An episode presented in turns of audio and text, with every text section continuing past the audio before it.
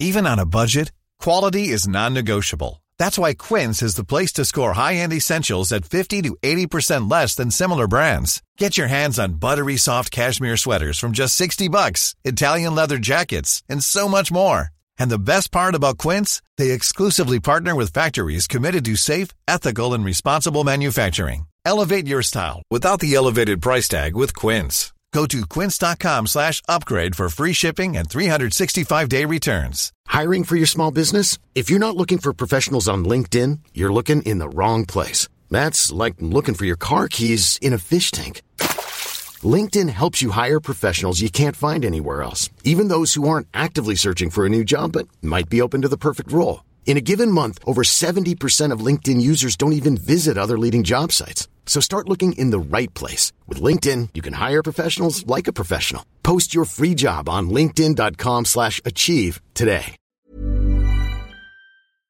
Tonight, we dine in Valhalla with the brothers of our kin and blood of enemies bathing and, and things. Assassin's Creed Valhalla got announced. Anyway, this week, Matt, what are we doing? This is the Gamers 2 podcast for the week of May 1st, 2020. It's gonna be May. We're already there. That works. Yeah, it's May. April showers brings May flowers. Maybe. I put down so much grass seed, man. If I don't get some grass soon, I'm gonna be pissed. So Pissed. I was debating doing uh doing lawn things. But my lawn things, I need to cut down like three trees. So I gotta get the chainsaw working. Gotta get that chainsaw working. Yeah, that's Gotta gonna, clean that carb. Uh, it, I'm not looking forward to it, but I got to do it. Uh, anyway, so that is this podcast, and normally we would continue to wax poetic about our. Uh, Yeah, we got a good amount Lives. to talk to. Uh, talk about. Talk to We- and talk about. we have a lot to talk to, a lot to talk about. We got to get you guys the news of the new games that are coming out. That's not when I wanted to segue that. I mean the free games. If you have certain subscriptions, they're going to roll over beginning this month now. So hey, more free things for you to play while you're sitting at home doing your civic duty. Duty. Duty. Do the duty. You know what else you could do while you're doing the duty? Play new games. A lot of new games. A lot of new games. What games would you recommend playing while you do the duty? Starting with number one, Gears Tactics came out for the Xbox and PC. Moving Out came out for Xbox and Switch. Moving Out, fun game about moving out. Who'd have Who thought? would, yeah, who'd have thought? Uh, number three, Synaptic Drive for the Switch. Number four, SnowRunner for the Xbox. There's also a SnowRunner premium version. That's all I'm saying.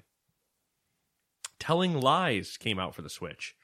Shred 2 for the Xbox. Telling Lies is that FMV game. I don't know if you remember that. Full motion video. Okay. Bubble for the Switch. Call of Duty Modern Warfare 2 campaign remastered for the Xbox I don't know why they keep remastering these things. because people pay for them. That's a fair point. Streets of Rage 4 for the Switch, War Torn Dreams on the Switch, and Gun Crazy on the Switch. Go going Crazy. I don't know if you remember that commercial. It's a can crazy. I think it's a soup commercial by Campbell's, maybe. And the song was Go Can Crazy, and it was sung by a bunch of kids. So just switch can and gun, and it becomes a whole new. You might be onto something there. You could make like a YouTube video of that. I probably could. I would also probably get immediately taken down because I don't work for Saturday Night Live where they could get away with it. That's true. Well, maybe you should submit the idea to SNL. Let them steal it and make money off of it. I'm just gonna stop where I did. All right. Okay. Cool. Let the chips fall where they may. If it you know goes on, you heard it here first. If it already exists, my bad. What are you feeling this week? Evens or odds? Oh boy. Um let me just take a quick glance. I'm feeling odds. I'm feeling odds. He has made his choice. he has made his choice. All right, number one. Sony has updated the release dates for The Last of Us Part 2 and Ghost of Tsushima. The Last of Us Part 2 will be out on June 19th, while Ghost of Tsushima has a small delay from June 26th to July 17th, most likely to move it away from The Last of Us. I would say entirely, probably, to move it away from The Last of Us. Because I wouldn't want to be near it. Yeah. You don't want your games competing against each other. That's no bueno. Unless you're EA Unless you're EA. and you ship Titanfall 2 out right before Battlefield That's and that's right different after Call you of Duty. Different situation. You're trying to tank the, the you know their value. That's true. You're trying to be able to buy respawn, so that makes sense. To then create, as far as I'm concerned, eh, Star Wars game Yeah. and a A passable Star Wars game. I mean, it's better than passable, but it's it wasn't the best thing. wasn't worth the effort yeah, and Apex Legends. as far as Titanfall goes. Anyways, uh, we also have a PSA of sorts related to The Last of Us Part 2. Major spoilers for the game have appeared online, including videos of gameplay, cutscenes, and developer menus. It was originally rumored to be the result of a disgruntled Naughty Dog employee, but Sony has since stated that they have identified the party responsible and it wasn't anyone affiliated with Sony or Naughty Dog. Naughty Dog did, excuse me, Naughty Dog did acknowledge the leaks through a tweet. Part of the message said, quote, do your best to avoid spoilers, and we ask that you don't spoil it for others. The Last of Us Part 2 will be in your hands soon. No matter what you see or hear, the final experience will be worth it. End quote. I mean, what else are you gonna say if you're them? That's a fair point. Um, Obviously, you're gonna say no matter what you hear, the final experience is gonna be worth it. You're not gonna be like, well, by the way, if you listen to the, if you see the spoilers, don't bother playing the game. yeah. Like what? No. I appreciate Sony nipping the rumors uh, quickly about it being a disgruntled employee. Not letting that. Relatively, relatively quickly. Yeah. Took a couple days Yeah, which I'm assuming is how long it took them to to probably actually find out. figure out. but it was uh I don't know them. You don't know them. Yeah, I'm avoiding the spoilers. I'm avoiding whatever I can, but at the same time it's just like I can probably guess some of them anyway because it's stuff that we've already speculated based on E3 trailers and everything else. So, yeah, whatever. It is what it is.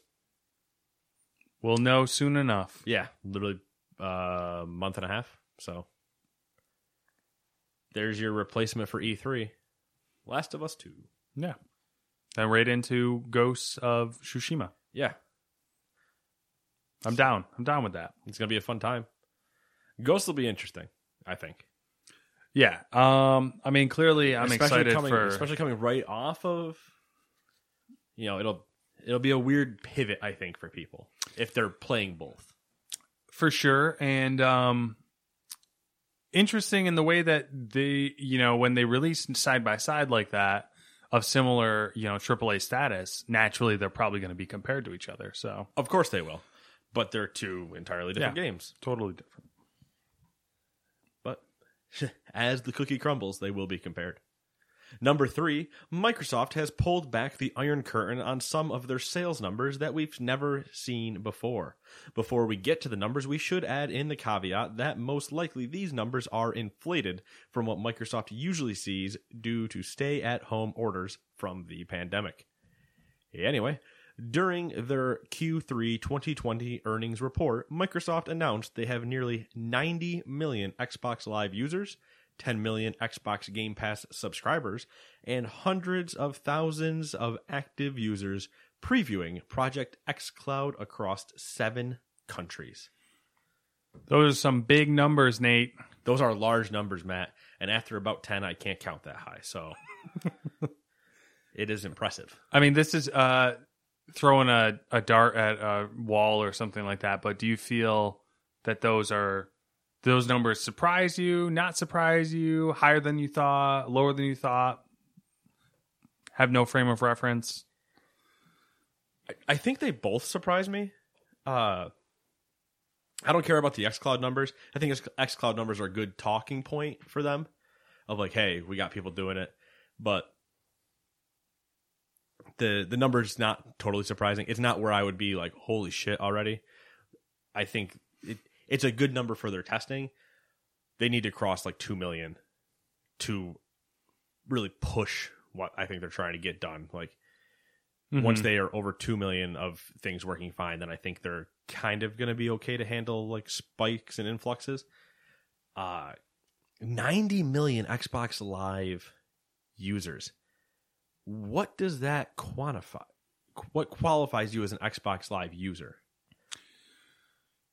Because you know how with at least with PlayStation and I know Xbox to an extent, you can have Xbox and still be online but not have like not be able to be online type of thing. That's a good uh, point. Um, So they just mean people that have Xbox Live accounts.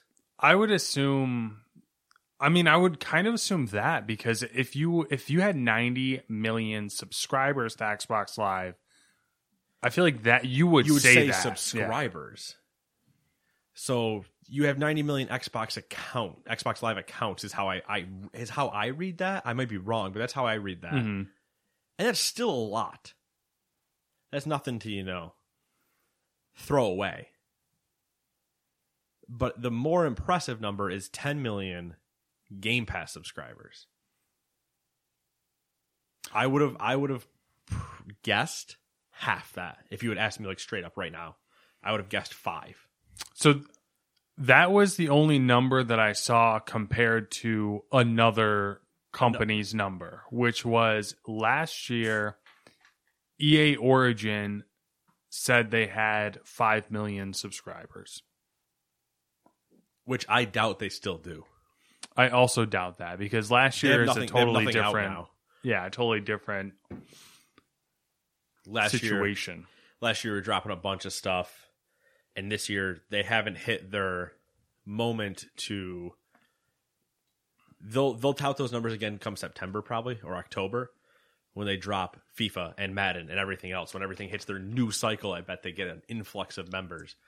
But their time now, I would be interested to see because there's nothing like Apex is free; you don't have to pay. So I think what's interesting about that Game Pass number is it has the potential and Microsoft's positioned themselves in such a way to where they could make that number a lot bigger strictly by the fact that they are going starting to, you know, go full steam ahead with PC Xbox Game Pass. they're starting to go full steam ahead with it. It is the perfect time in terms of what the current world state is for a gaming subscription service like that. And it's not expensive. No, and I I mean You can get three dollar three months for a dollar it's a really good deal. in certain like whatever. I think it might be a one time thing or whatever, but I've got three months of it for a dollar when I was doing it. And even then, say you pay for a month, not even the ultimate one. The ultimate one's fifteen a month. You don't have to pay that. You can pay for the lower amount and still get a, a ton of access to games and have things to play. Like Mhm. It, it's one of the best. Scratch. It is the best currently gaming subscription service. Yeah, I think that's Period. I, That's I, I fair. don't think there's a. I don't think there's anybody that could argue with me that I'm wrong. Without, you know, cheating. You're like, well, I have a press account on Steam, so I have access to every game. That's not a you know, thing. Anyway, it, well, it's a thing, but it's not a game subscription service. speaking And, and across two things, like you Yeah. said, across PC and console. hmm Yeah, and I think they could stand to gain a lot of subscribers. that number could double. Oh yeah, easily. I think it could easily double. Yeah. And with the, with they, the more that they keep bringing to PC, not their titles alone are one thing because they're going to be bringing all those anyway. But the amount that they can also just bring with it, with their Mhm. power, number could easily double.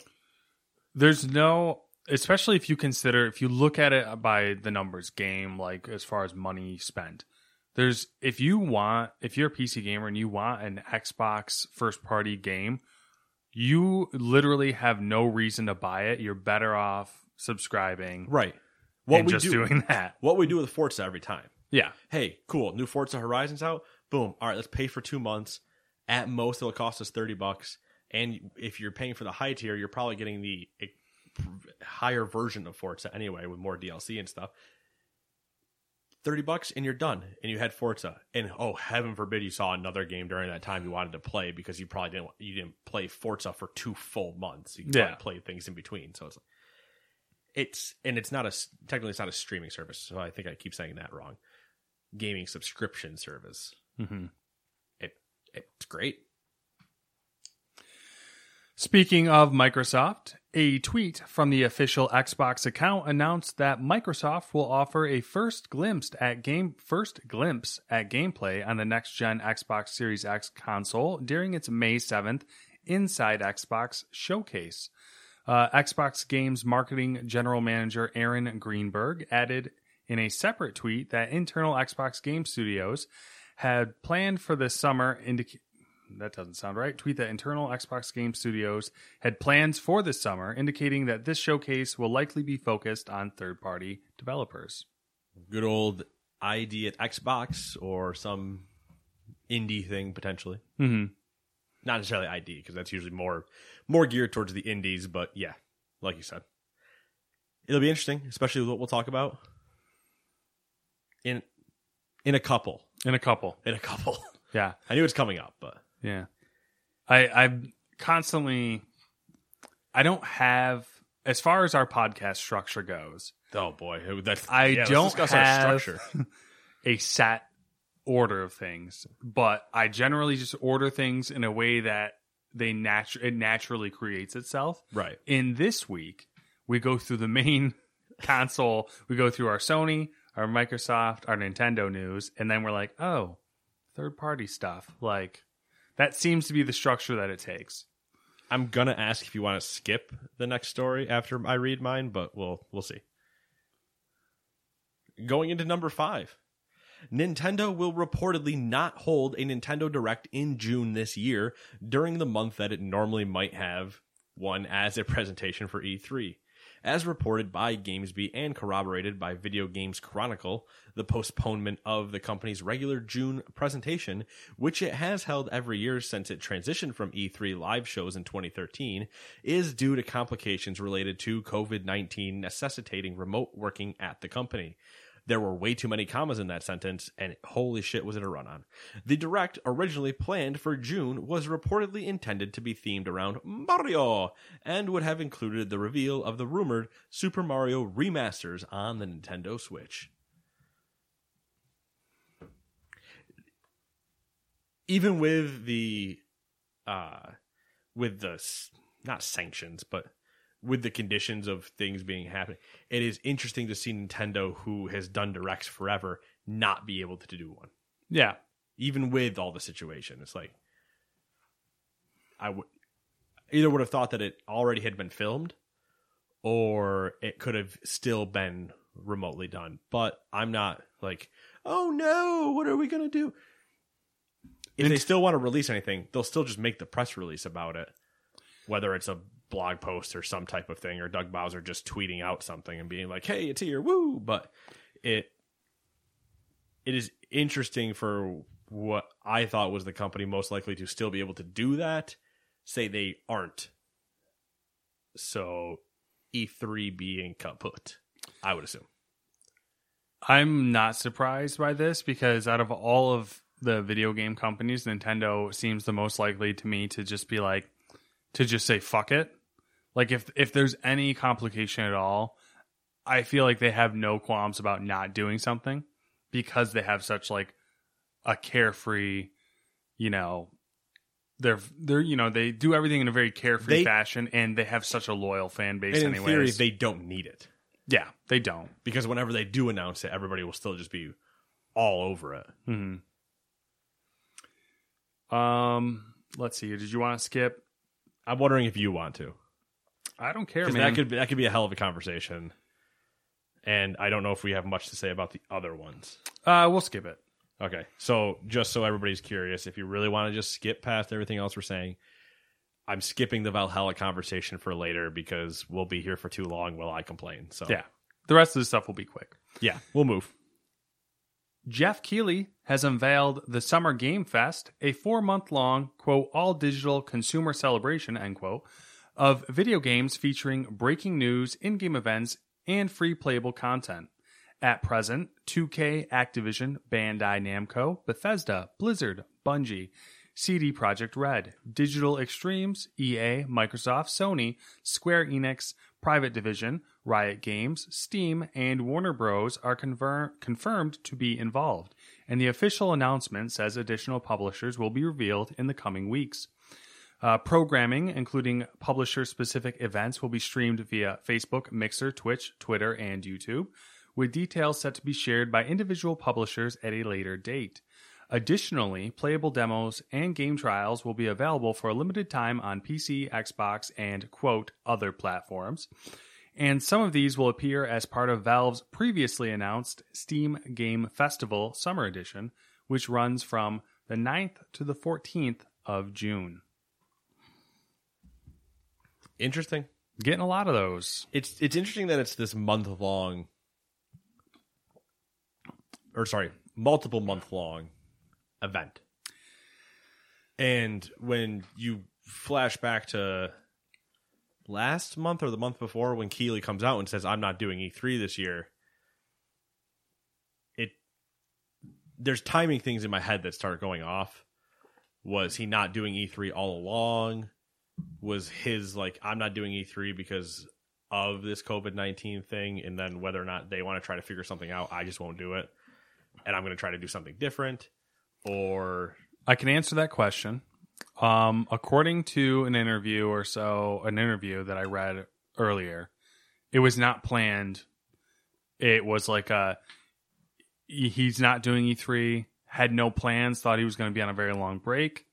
And then people just started contacting him. Publishers were talking to him, being the please do something. and then he was like, "All right, let's just throw something together."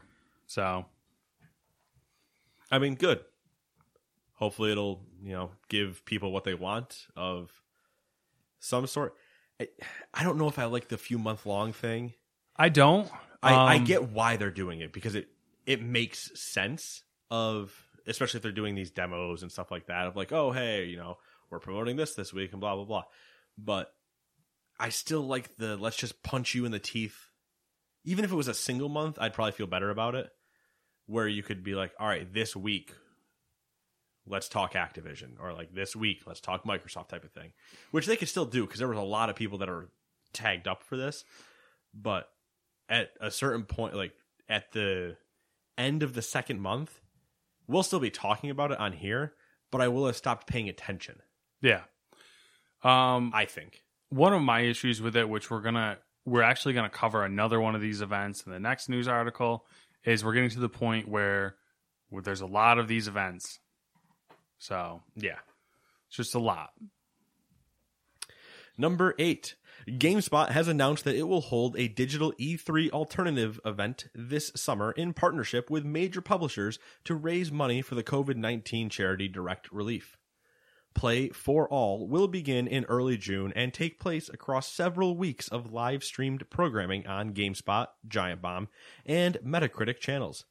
GameSpot has already secured partnerships with 2K Games, CD Projekt Red, Deep Silver, Amazon Games, Bethesda, Devolver Digital, Google Stadia, Lar- Larian, Larian Studios, Mythical Games, Bandai Namco, Perfect World Entertainment, Sega, and Square Enix.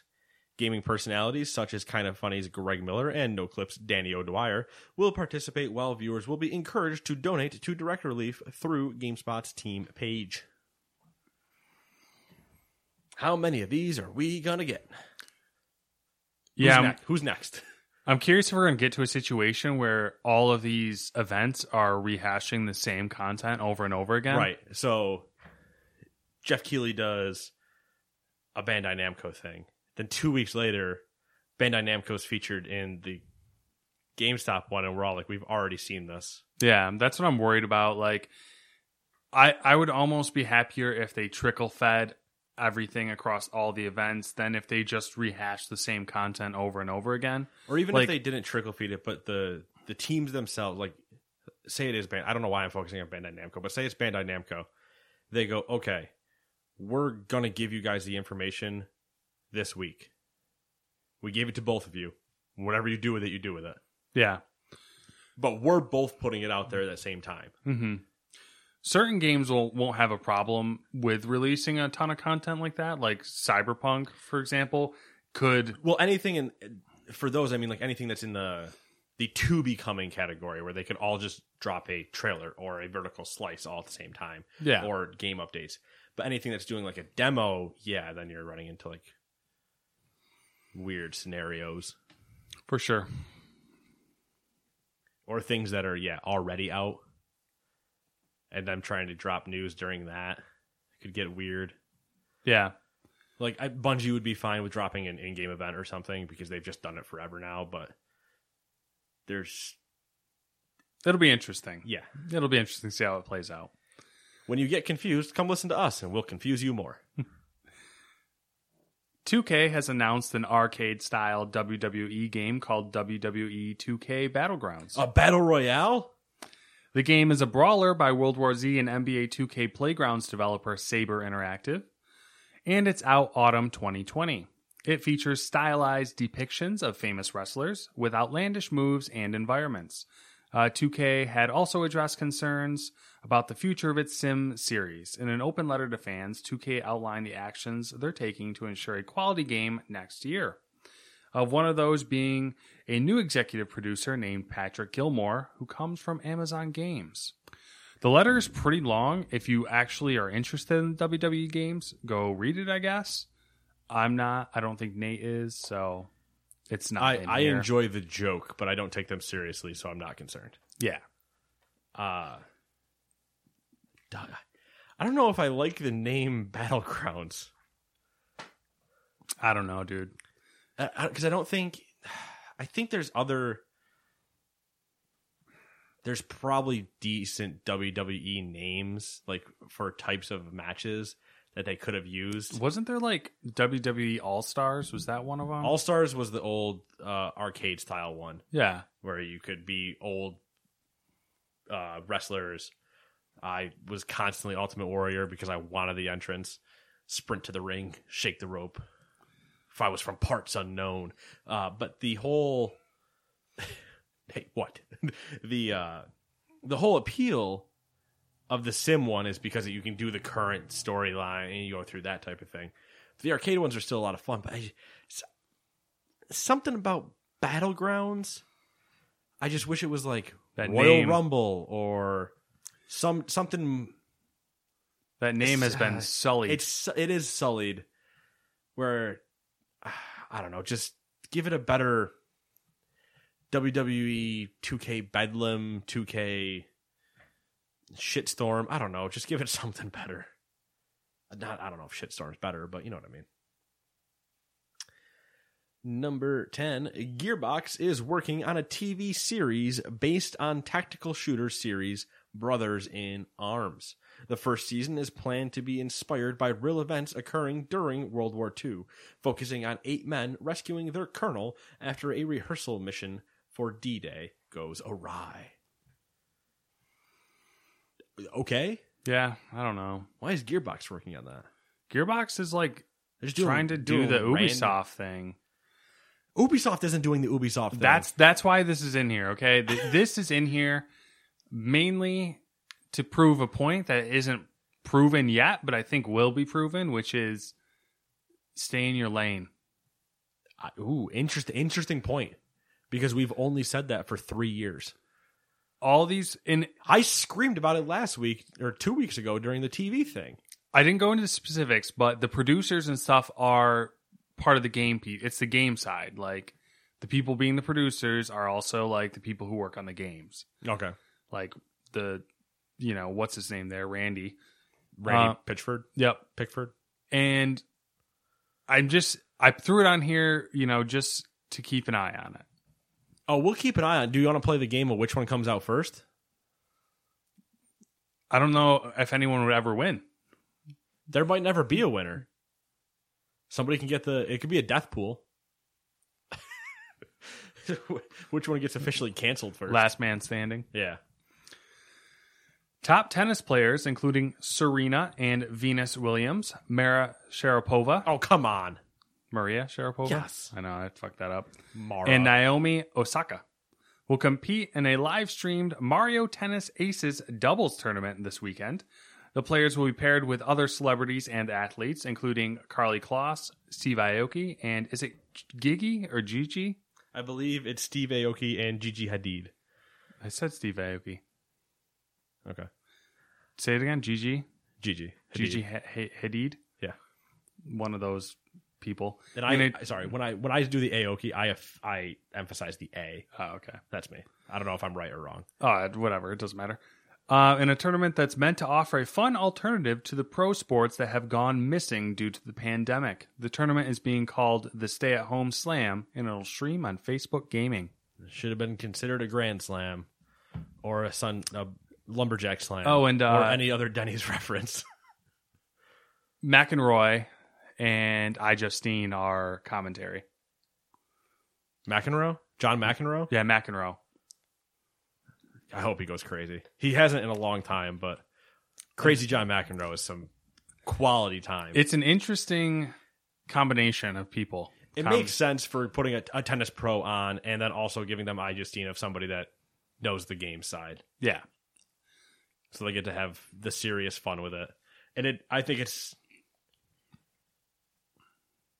What does it say about tennis video games that they're choosing to play Super Mario Aces and not? Is there a tennis video game they could play? Yes, but it's not EA. It's similar to you know how there's that uh, golf one, that golf world tour, the PGA like World Tour golf or whatever. Oh. but that's not EA doesn't have the license. It's like a license for the PG. There is a tennis something. I've called out tennis once on this podcast, and I don't. I don't know if it's called a tennis simulator or something. I wish they would play in a really intense pong tournament against each other. I think that would be interesting. But yeah, I don't that know. could be cool. I might I might catch the clips of it after, but I, I don't think I'm going to tune in. I would I would jokingly say like which character do we think all these people are going to pick, and I have no idea because I don't remember the characters that are in the game. I just hope somebody's Waluigi. I don't even remember if you can play it as him. Number 12, there's a Wolfenstein board game on the way. A tabletop adaptation of the video game franchise was being crowdfunded on Kickstarter and has blown through its goal. It had an original target of $40,000, but has finished with around $480,000, hitting 36 stretch goals. Okay. Yeah, cool. Board I'm- games. I'm intrigued. Wolfenstein. I never, I haven't looked at Kickstarter in a very long time.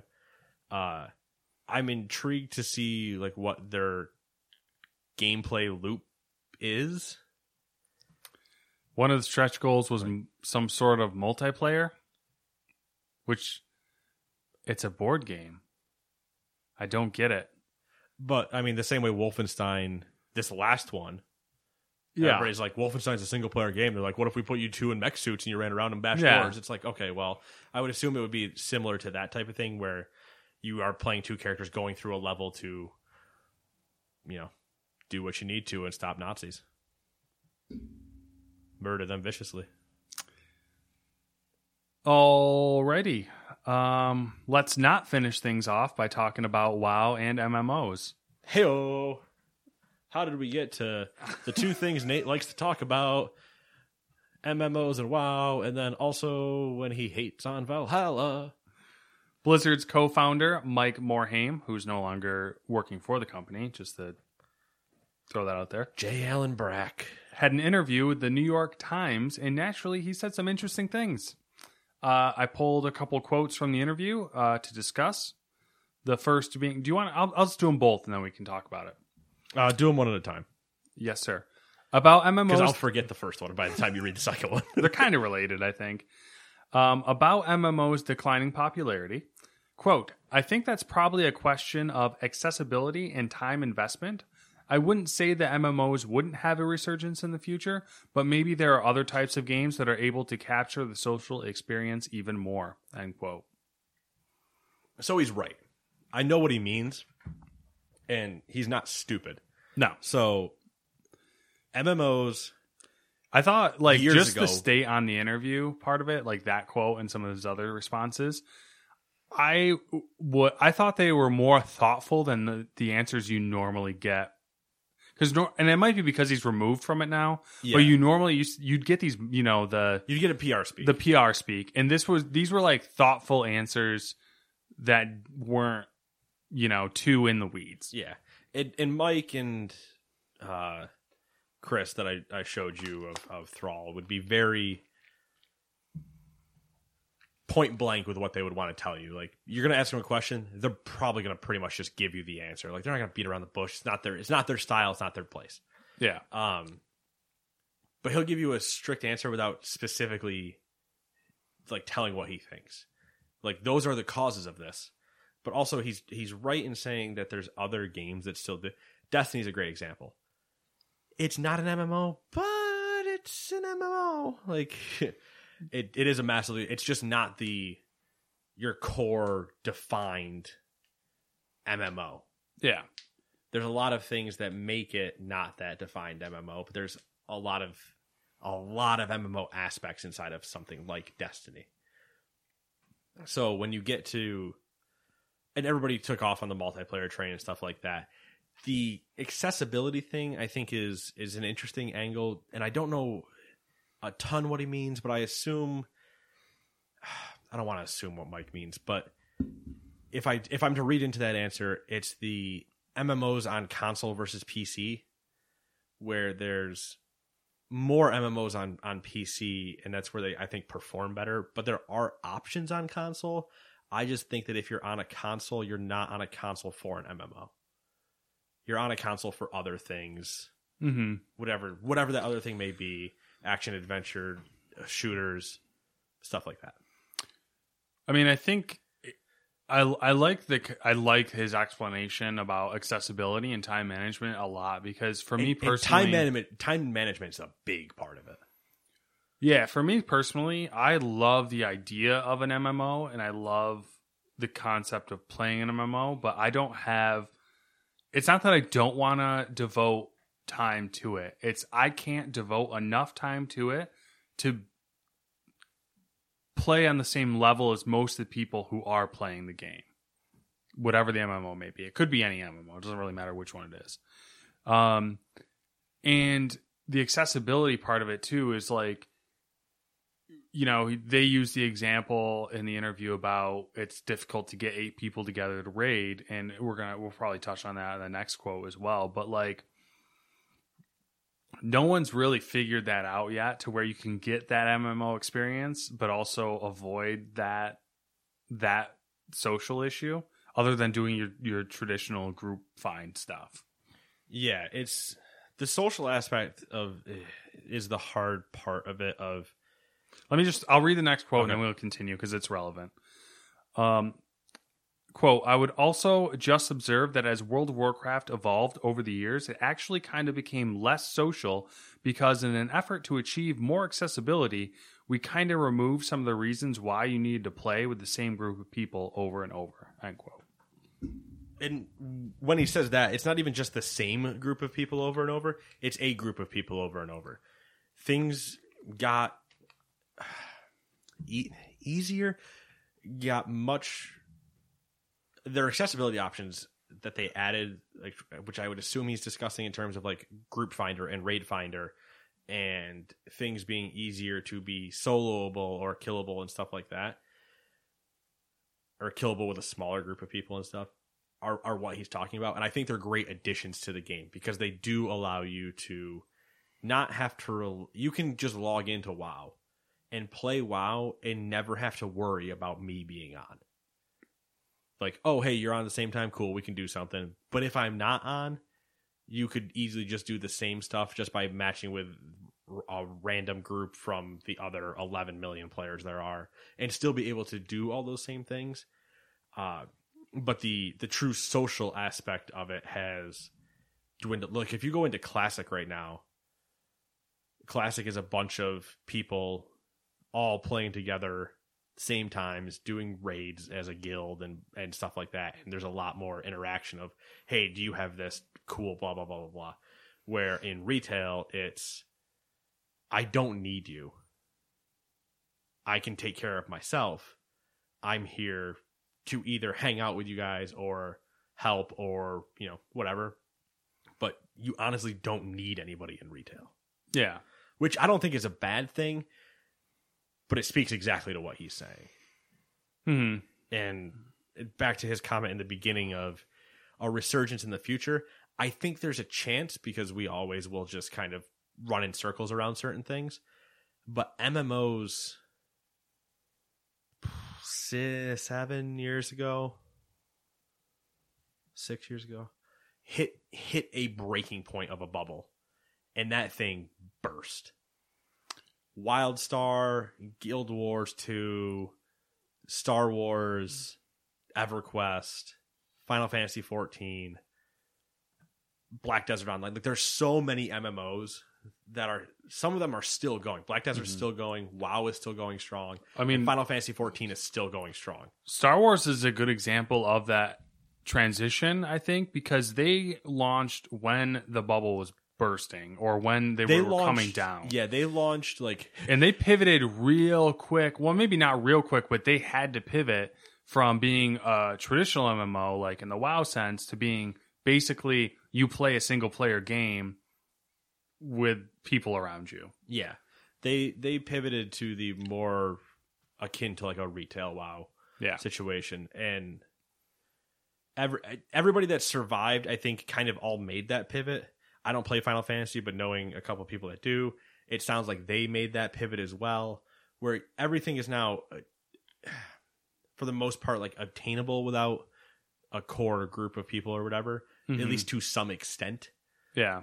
getting like higher level stuff might still require you to do the social aspect but then when you're looking for those type of people you're more likely to actually find them and the people the same type of like-minded people that are trying to achieve those goals but the uh those i mean i don't know what guild wars numbers are but wow and final fantasy are the two biggest mmos i think i can say that safely with Black Desert and Star Wars right behind them. And I say right behind them, that gap might be six million people, but I'm not positive. But but they're there. Yeah.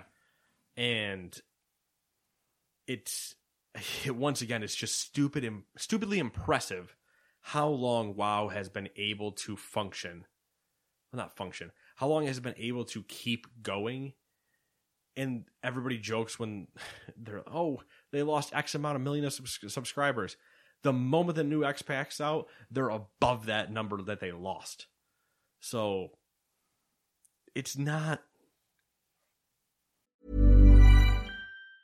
Hi, I'm Daniel, founder of Pretty Litter. Did you know cats tend to hide symptoms of sickness and pain? I learned this the hard way after losing my cat, Gingy. So I created Pretty Litter, a health monitoring litter that helps detect early signs of illness by changing colors, saving you money and potentially your cat's life. Pretty Litter is veterinarian developed, and it's the easiest way to keep tabs on your fur baby's health right at home. Go to prettylitter.com and use code ACAST for 20% off your first order and a free cat toy. Terms and conditions apply. See site for details. Hold up. What was that? Boring. No flavor. That was as bad as those leftovers you ate all week. Keke Palmer here, and it's time to say hello to something fresh and guilt-free. Hello Fresh. Jazz up dinner with pecan-crusted chicken or garlic butter shrimp scampi. Now that's music to my mouth. Hello Fresh. Let's get this dinner party started. Discover all the delicious possibilities at hellofresh.com. Hi, I'm Daniel, founder of Pretty Litter. Did you know cats tend to hide symptoms of sickness and pain? I learned this the hard way after losing my cat, Gingy. So I created Pretty Litter, a health monitoring litter that helps detect early signs of illness by changing colors, saving you money and potentially your cat's life. Pretty Litter is veterinarian developed, and it's the easiest way to keep tabs on your fur baby's health right at home. Go to prettylitter.com and use code ACAST for 20% off your first order and a free cat toy. Terms and conditions apply. See site for details. Since 2013, Bombas has donated over 100 million socks, underwear, and t-shirts to those facing homelessness. If we counted those on air, this ad would last over 1,157 days. But if we counted the time it takes to make a donation possible, it would take just a few clicks. Because every time you make a purchase, Bombas donates an item to someone who needs it. Go to bombas.com slash ACAST and use code ACAST for 20% off your first purchase. That's bombas.com slash ACAST, code ACAST. It's not a bad thing. And, and there could be a resurgence of that the same way there might be a resurgence of MOBAs someday. But it, I think the I think we won't get a traditional MMO anymore. We will get a I don't know even if I like a new age MMO, which I think Final Fantasy 14, WoW, and something like Destiny are all trending towards this potential new model that they're going to push towards. And it'll be interesting to see what that what comes out on the other side of that Let me hit you with some population. with some assumed population. Uh, this is from MMOpopulations.com. Okay. Uh, so assumed population. World of Warcraft number one. That's retail. Do we have numbers or just rankings? Numbers. 2.1 million active. Oh, okay. So it doesn't actually have yeah. Uh, old school RuneScape. I wonder how it pulls that. I don't know. Old Yeah, school that's- fucking RuneScape. Old school. Ru- How do I even forget that? I'm terrible. Final Fantasy. 14. Classic. WoW Wow. Classic. Oh, they counted those. As, I like that they counted those as two different things. Mhm. When if you're a subscriber for one, you're a subscriber for both. Yeah. So that Venn diagram's a little weird, but they said active users. So Destiny 2. They have Destiny 2 on here. yeah, okay. So that's that's what I mean. Where that's like your your new age MMO, where they're like, hey, we're MMO light, but don't worry about like the big problems. Black Desert. Yep. Regular RuneScape. Elder Scrolls Online. I almost just spit out my drink because I completely forgot that existed. I'm sorry, Elder Scrolls fans. I forget you exist, and I disrespected you. RuneScape, I'm not worried about. I disrespected Elder Scrolls. Star Citizen. Shouldn't That's count. not a game. Guild Wars 2. Elite Dangerous. That's EVE? Online. I guess I forget that. Is Elite Dangerous? I've never played Elite Dangerous, so Kind of. It's like Eve, kind of. I like Eve Online. I mean, Eve is spreadsheet simulator. Uh, Roblox. I love that. That's great. They, their definition I- of MMO is really loose. Uh, Maple Story, which I have no idea what that is. Oh, it's Asian as hell. I have I've tried playing Maple Story too, but my game kept crashing because it's a free MMO on Steam, I think. And I tried playing it because I was just like, okay, everybody's playing this. Let's just see what's up. And it just kept crashing, and I couldn't play. So I was like, all right, well, never mind. How far down is Star Wars? I was completely wrong. That's terrible. Star Wars got to be way down. It was next. It was Star Wars: The Old Republic. Okay, Uh, there's another Star Wars game that's on this list. Galaxies.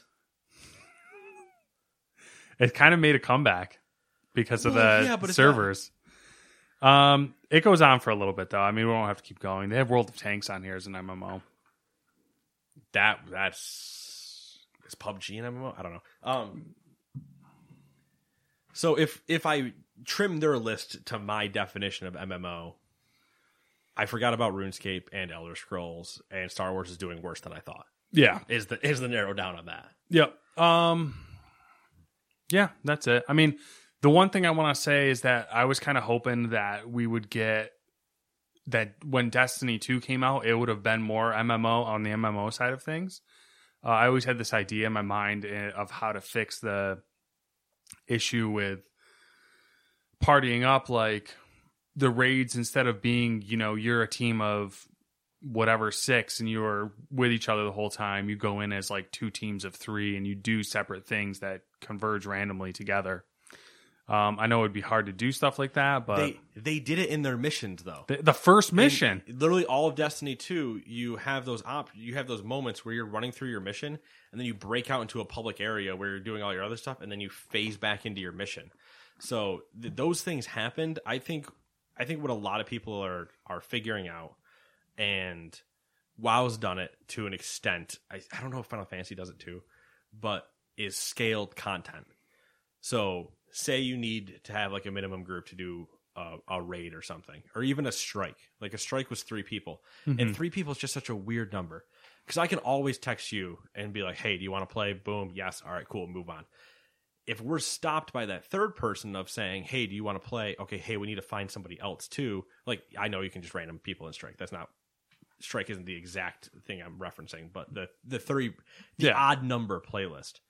Uh where it's like, okay, you can do strikes at three people, or why not just duo and scale the enemies to the fact that I have only two people instead of three. Yeah. Uh, even if you said like in the raid, say you needed a minimum of four people in a fire team, like hey, you need a minimum of four people. But if there's six people, it scales to six people. If there's four people, it scales to four people. If there's ten people in your raid, it scales to ten people being in your raid. Uh, WoW kind of does that where it's like you have ten man raid, and then it's flex up to twenty five. So you have 10 people, and then you can just, rather than like, hey, we're going to grab the 11th person. And what it used to be is you had a 10 man lockout and a 25 man lockout. So if you had 10 people with an 11th one sitting around, that guy was screwed unless you found 14 other people. Yeah. Which is not Now- realistic. Now it's, hey, I have my 10 man, and I can just grab whatever we need. Uh, if there's people on, they can come. Makes sense. The only thing you have to really balance there is you don't want to put too many damage people in without enough healers, type of thing. Because obviously, then you just have people dying left and right, and it doesn't really work out. But Mhm. it that's group composition, but everything's still scaled based on your numbers. So it's like the I think there's a lot of the fixing there. I just think that com- as much as they don't want to, companies need to scale down to the idea of two people. I think someone will do it. there. I think someone's definitely going to do it. It's just a matter of time. It's what killed me about like Apex and stuff. Don't have why why is it three people? Yeah. I can always text Kenny or somebody and play a two person thing. Give me a duo playlist. Nah, maybe like some weekends we will. N- no, but I haven't played Apex in forever. But I, that was always just like a thing where Call of Duty, same thing. It's like a three minute, you know, three minimum, I think, except for sometimes they put duos in, blah blah. I'm like, just give me duos, singles, duos, and quads, and then well, I don't, I don't. It's, Save your saltiness for the next story. I'm going to read through it. 'cause, uh, I'm 100 percent making you read through it anyway. Ubisoft has revealed the next Assassin's Creed game, and to no one's surprise, it's called Assassin's Creed Valhalla.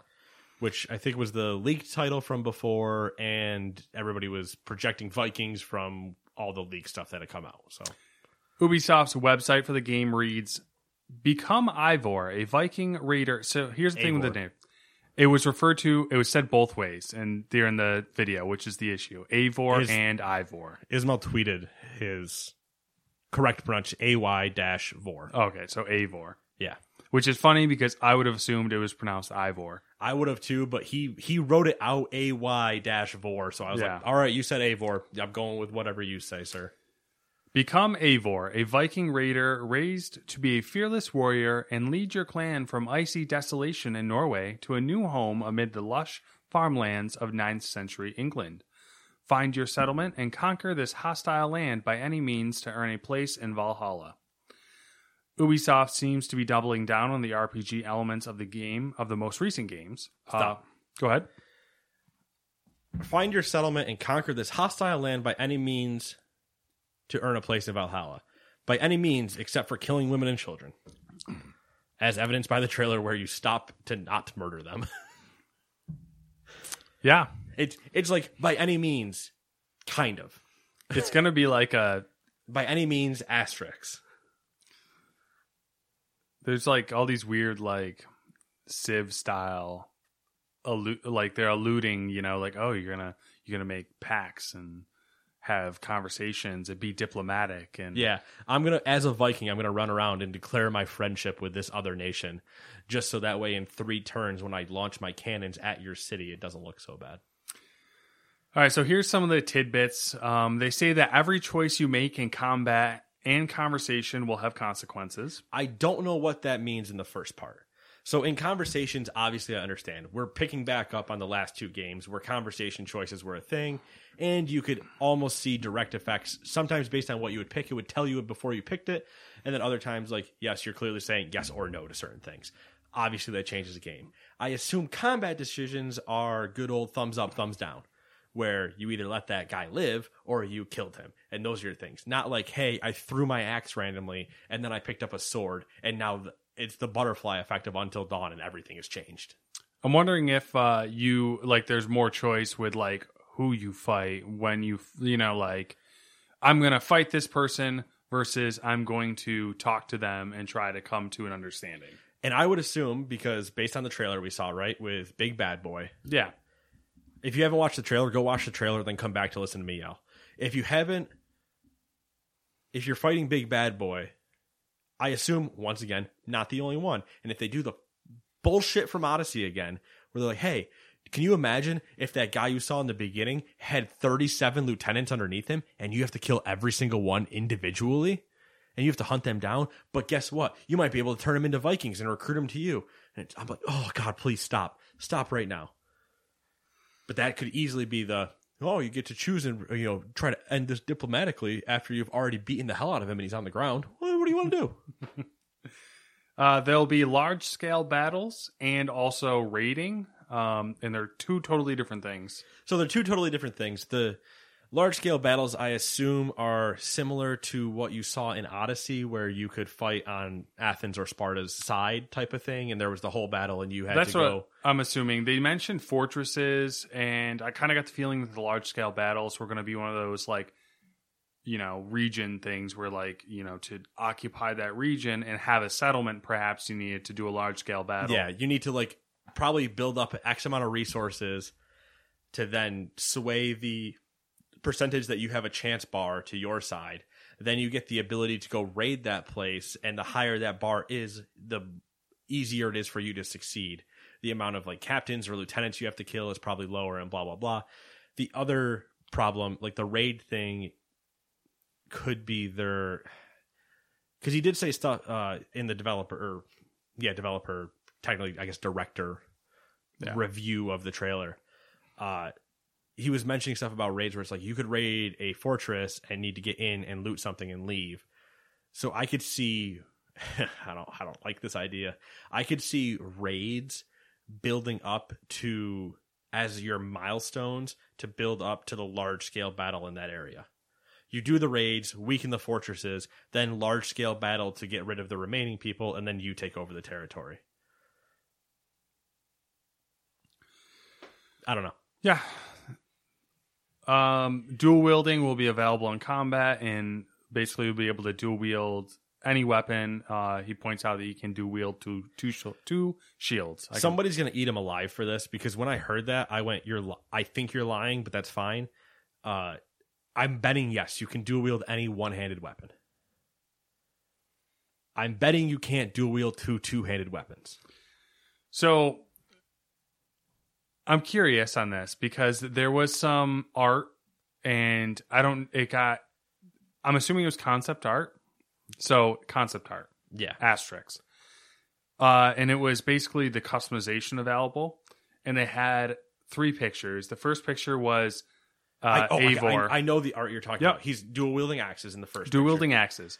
The second picture, he's got the sword, the clearly broadsword, like two handed sword on his shoulder. Or at least a, a long sword of some Yeah. sort, even if it's potentially not that big. Because I don't this. I know what you're talking about because the scaling looked long on it, Mm-hmm. but it's one of those. Yeah, and then he had a flail, Mm-hmm. and I was like, that's a one handed flail because it's not the long one. Mm-hmm. So the one handed flail makes sense, but yeah, the the broadsword was like a little. It's borderline and it's concept art. So I'm curious to see how Yeah. where the limitations are, the, if the there are next any. one was the what looked I thought to be the same sword with a large shield. yeah. because he was wearing like a bulwark shield almost. mm-hmm. in contrast to the typical Viking round shield. Uh, so it it's interesting. It, as you and I said earlier, you really wanted to have dual wield shields Mm-hmm. because you want to run around and just headbutt everybody. Yep. I want to watch the video where that happens, but I also want it to be hard and terrible. Well, that's the thing. I think they could allow you to dual wield even weapons that, like a two handed weapon, but it just not be yeah, as like you- effective you or only, as easy. You only get like one swing with it before you have to like muster up the strength to pull it back. Versus if you were just wielding it with two hands, you'd be a lot more Yeah. precise. That would be interesting. I doubt that'll be the thing that happens. Uh, it'd be cool if it was, but the the thing with like the dual wielding two shields is like I want it to be terrible because you should be punished for being stupid, but you should also still be able to do it if you are patient enough yeah. but also I'm just keep saying also I want them to remember you're not Captain fucking America. So you don't take you don't just have two shields and then huck one off somebody and it bounces back to your arm. Like if you throw your shield, it's gone until you go retrieve it. And now you're a man with one shield in the middle of the battlefield going, mm-hmm. do I throw this one too? At the same time, I could totally see a Viking beating a dude to death with a shield. I could see it So it's like- because I can see I don't know it's the it's mostly the I want them to be careful with the Captain America idea because everybody's going to want to do that if they can do mm-hmm. it. But I'm Well- fine with you throwing If you throw a, a axe and it comes back to you, where it's a God of War game. if you throw an axe and it comes back to you, it's God of War or Mjolnir's your hatchet. But the the thing with the the shield, like okay, so you take one right, and you kind of swing your arm out wide, and it goes and just like downs a guy type of thing, but it doesn't kill him. The only way you should be able to retrieve said shield is to run over and have to take an animation of of picking it up. And in that time, if you want to run over with your other shield, and beat the shit out of the guy that you just knocked, totally fine with that. You just mm-hmm. take the edge of the shield and ram it into his skull or neck or whatever, and then take the time to pick up the other shield and go, I'm doing this again, and do it that way, totally fine with that. But at the same time, like if you try to take on the big guy from the trailer with two shields, he should roast you. Yeah, I think that's fair. Uh, their settlements quote customize your settlement by building upgradable structures, unlock new features and quests by constructing a barracks, a blacksmith, a tattoo parlor, and much more. End quote. All right. So in the, in the settlement thing, I don't hate the concept as it states there. That doesn't bother me because it's simple. It's hey, you have your one large settlement. You're basically building your town that you're trying to that whenever you came over from Norway, you're building your you're making you're making your stamp on the land or whatever you want to call it. Sure, build upgradable structures. Cool, because I'm assuming you'll probably try to have it sacked by the the English. So you want to build up walls and fortifications and stuff like that. Makes sense. Put archers on those walls and all those things. All make sense. Logical things. Uh, unlock new features and quests. Okay, that's fine because as you upgrade buildings, especially like by constructing a barracks, I assume you probably have to put somebody in charge of those barracks who will then give you a recruit quest and you'll hate doing it because it'll stop you from the story of the campaign. Then a blacksmith makes sense. Okay, blacksmith, cool. I have a place to forge weapons that I don't have to, I hope, don't have to go run around in every single town to find whatever vendor is selling that item that day, which sounds like a nightmare in a game that isn't an MMO. And even MMOs don't do that, to my knowledge anymore. A tattoo parlor. All right, cool. You give me a barber shop. All right. That that's fine. And much more. Much more is the part that scares me because as you pointed out, which one of you is Preston Garvey? it honestly scares me.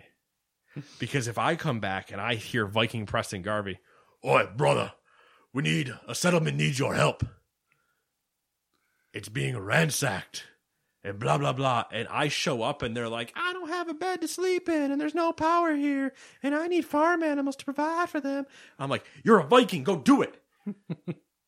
if I if I took it over the first time type of thing where it's like, hey, this became a settlement, and just just the act of like going to a place and taking it over means that that becomes a like money funnel into your place where it's like, hey, now that you took over this settlement, it will just provide 50 gold an hour back to your town and you never have to go there again. I'm okay with that. Mhm. But if I have to keep going there because they can't handle their own shit, I'm going to lose my mind. One of the things that I read in a different place is that um, they wanted the settlements to be there uh, specifically to make you go back to areas of the map. So No, no, no, they no, didn't no. want it to be like I don't need to go back, you sons of bitches. I love you all. I don't need to go back there. They didn't want it to be like previous Assassin's Creed games where you go through a region, Oh, where they were finish good? the region, and then move on to another region and never have to go back. No, that means they were good. That means I completed the region. I saved those people, and I will see you later. If you can't fend for yourself after I saved you the first time, I'm not coming back the second time. I'm not here to babysit you. So the game will also include, uh, outside of settlements, hunting, drinking games, flyting, which apparently is traditional Norse rap battles, and longboats. Okay. I'm fine with everything. Norse rap battles just sound funny to me. I don't know what that means, but I'm oh, all right. Sure, cool. You're adding mini games. That's fine. Don't care. I don't care that much as long as what's gonna. Here's what's gonna happen. You're gonna be forced to do all of those once, at least. Where they're like, "Hey, you want to hear how this mechanic works? Do this. Hey, you want to hear how this mechanic works? Do that." And it's just like, ah, I just, mm, I really, okay, fine. And then they're gonna give me the worst thing in the game but they're going to love it because everybody else apparently loves it and I'm the only one that hates it. They're going to give me boats and I don't want to sail. You got that? You got that highway. You got to take your Ferrari out on that highway. No, I don't. I will let somebody I will let one of the NPCs drive that Ferrari and I'll run alongside it. See you where we're going. I'm going to go ride a horse and kill things.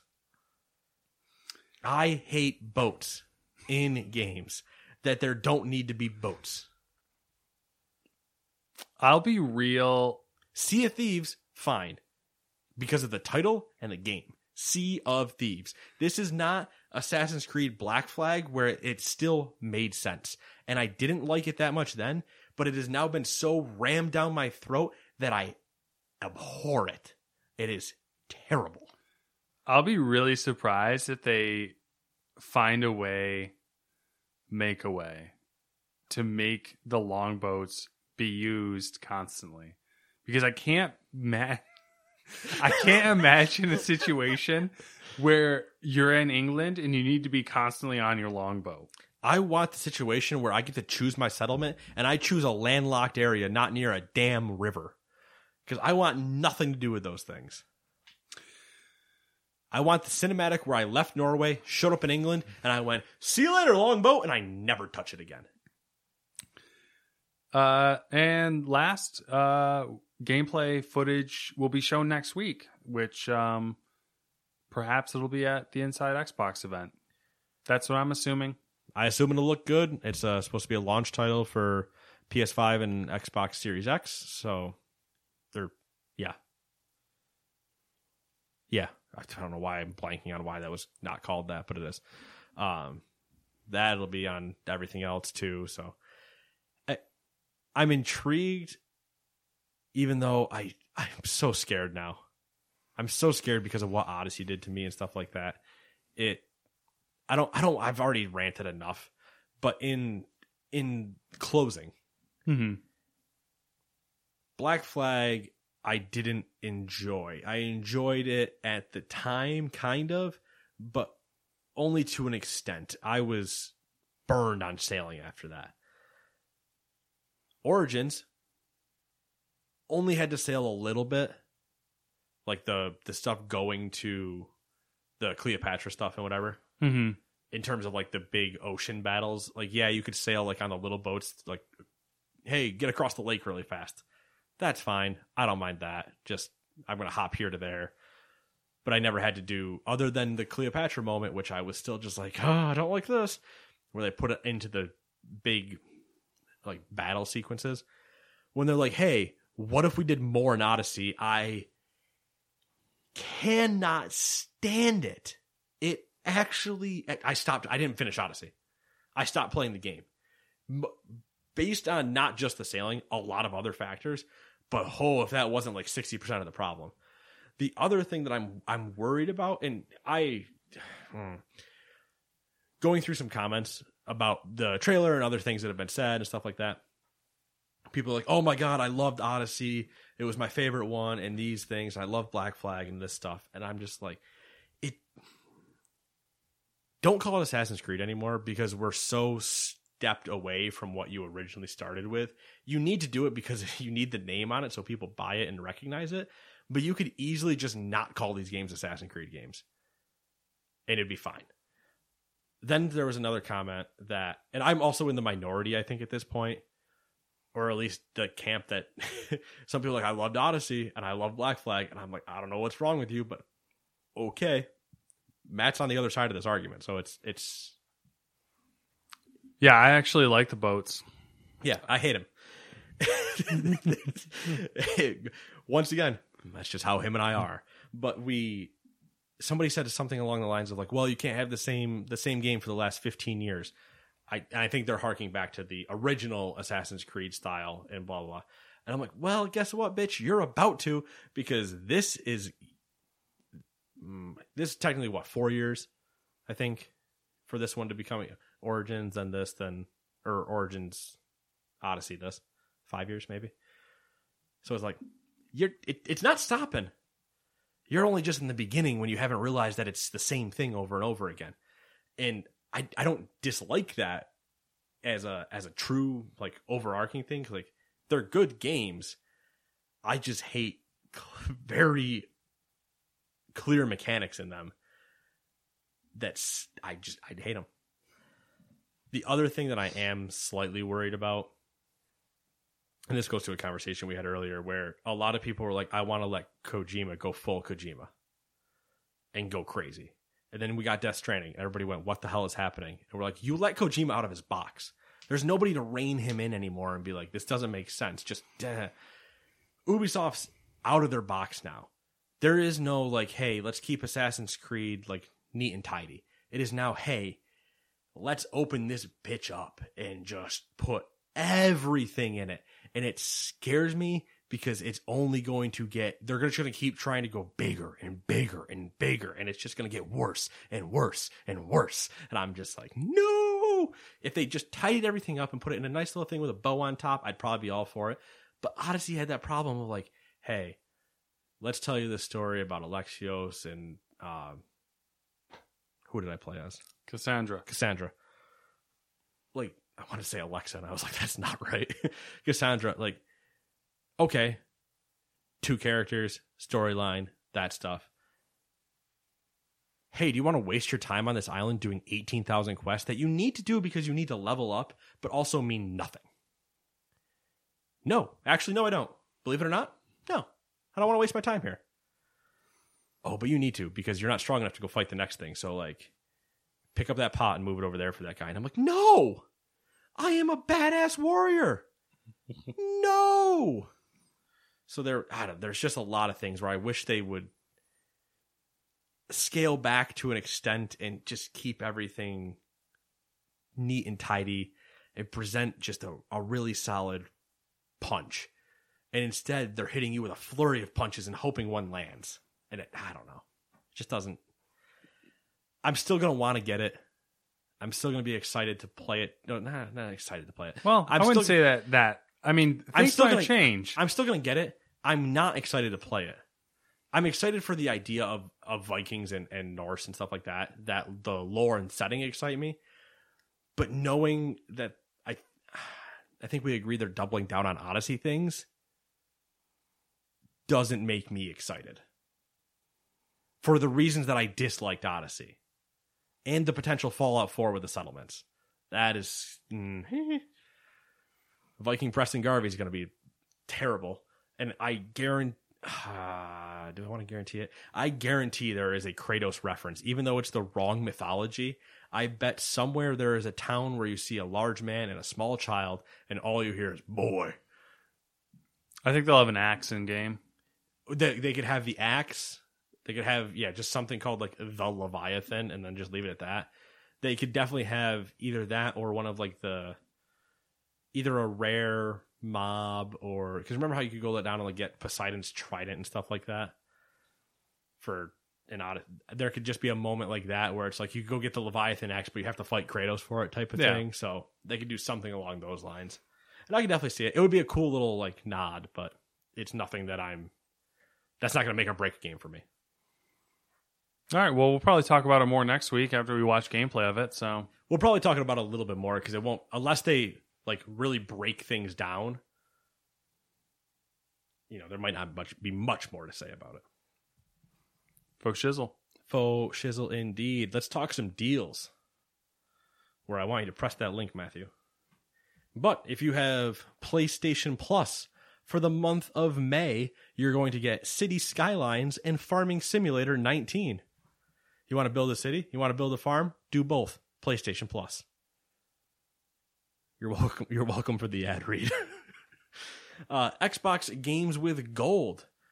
You get V Rally 4 available from May 1st to the 31st on Xbox One. Warhammer 40,000 Inquisitor Martyr available May 16th to June 15th on Xbox One. you get the Sensible World of Soccer available May 1st to the 15th on Xbox One and 360, and Overlord 2 available May 16th to the 31st on Xbox One and Xbox 360. If you have Twitch Prime, remember if you have Amazon Prime, you have Twitch Prime, and Twitch Prime games for uh, May are Avicii Invector, Fractured Minds, Penkapu, Urban Trial Playground, The Little Acre, and Snake Pass. And then Matt has the Humble Choice games, or at least the two highlighted ones, for the month of May. The two highlighted Humble Choice games are Jurassic World Evolution plus Dinosaur Pack. So, hey, you want to do Jurassic World things and create dinosaurs and kill people? Not really. You're supposed to keep them in the cages. I forget. Jurassic World is supposed to be like Zoo Tycoon for dinosaurs. And the other is XCOM 2 plus the Resistance Warrior Pack. Do you want to hate your life as you have a 99% hit chance on a shotgun from one square away and miss? XCOM 2. so, yeah. That's all for I got for gaming stuff. That's it. That's it for the gaming. You want to wrap up? We'll we'll do our quick little wrap up here because I don't think it'll be that long for us. Uh, but it has been seven days since I have last seen your face, and you have last heard our voices, probably. What have you been up to? Uh, the huge. So you know, just keeping up with the anime. Uh, Tower of Gods is seems to be the one. Tower of God. Tower of God seems to be the one that's the big one this this season for anime. Um, other than that, it's been uh, I've been playing Dead War. Lots of Dead War. Lots of Dead War for no reason other than you know killing time, getting those platinum skins. I mean, you've played more than I have now.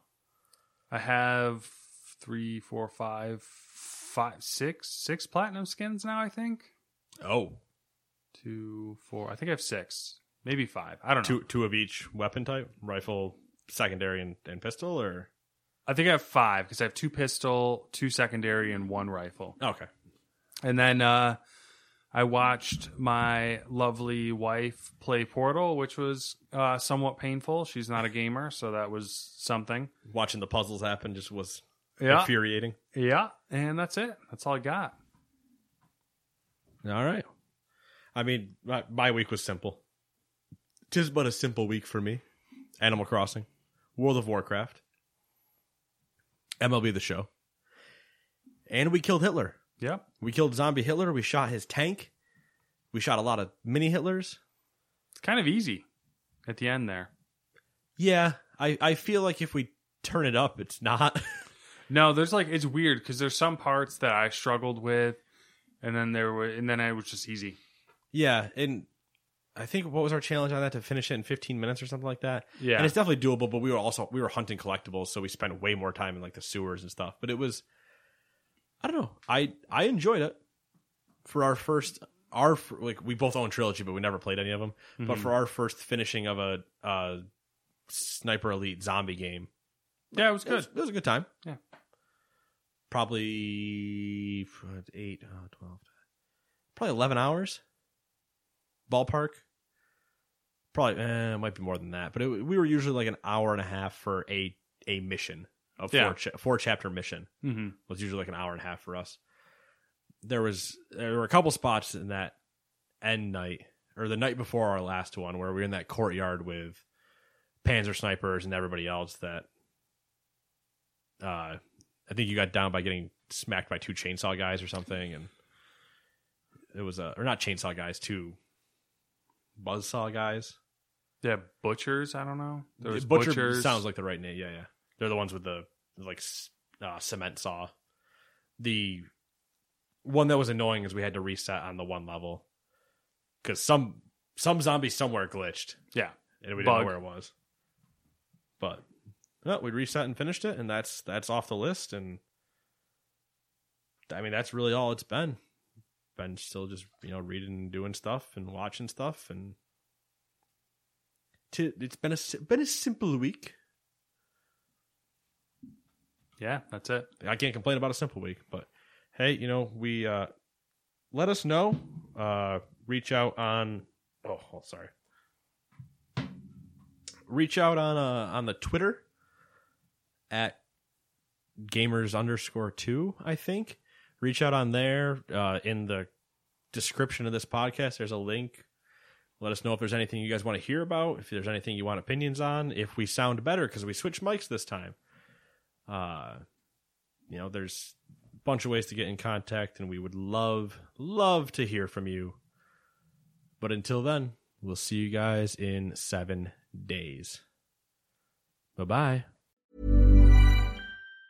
Planning for your next trip? Elevate your travel style with Quince. Quince has all the jet setting essentials you'll want for your next getaway, like European linen, premium luggage options, buttery soft Italian leather bags, and so much more. And it's all priced at 50 to 80% less than similar brands. Plus, Quince only works with factories that use safe and ethical manufacturing practices. Pack your bags with high-quality essentials you'll be wearing for vacations to come with Quince. Go to quince.com slash trip for free shipping and 365-day returns. Ever catch yourself eating the same flavorless dinner three days in a row? Dreaming of something better? Well, HelloFresh is your guilt-free dream come true, baby. It's me, Keke Palmer. Let's wake up those taste buds with hot, juicy pecan-crusted chicken or garlic butter shrimp scampi. Mm. Hello Fresh. Stop dreaming of all the delicious possibilities and dig in at HelloFresh.com. Let's get this dinner party started. Hi, I'm Daniel, founder of Pretty Litter. Did you know cats tend to hide symptoms of sickness and pain? I learned this the hard way after losing my cat, Gingy. So I created Pretty Litter, a health monitoring litter that helps detect early signs of illness by changing colors, saving you money and potentially your cat's life. Pretty Litter is veterinarian developed, and it's the easiest way to keep tabs on your fur baby's health right at home. Go to prettylitter.com and use code ACAST for 20% off your first order and a free cat toy. Terms and conditions apply. See site for details.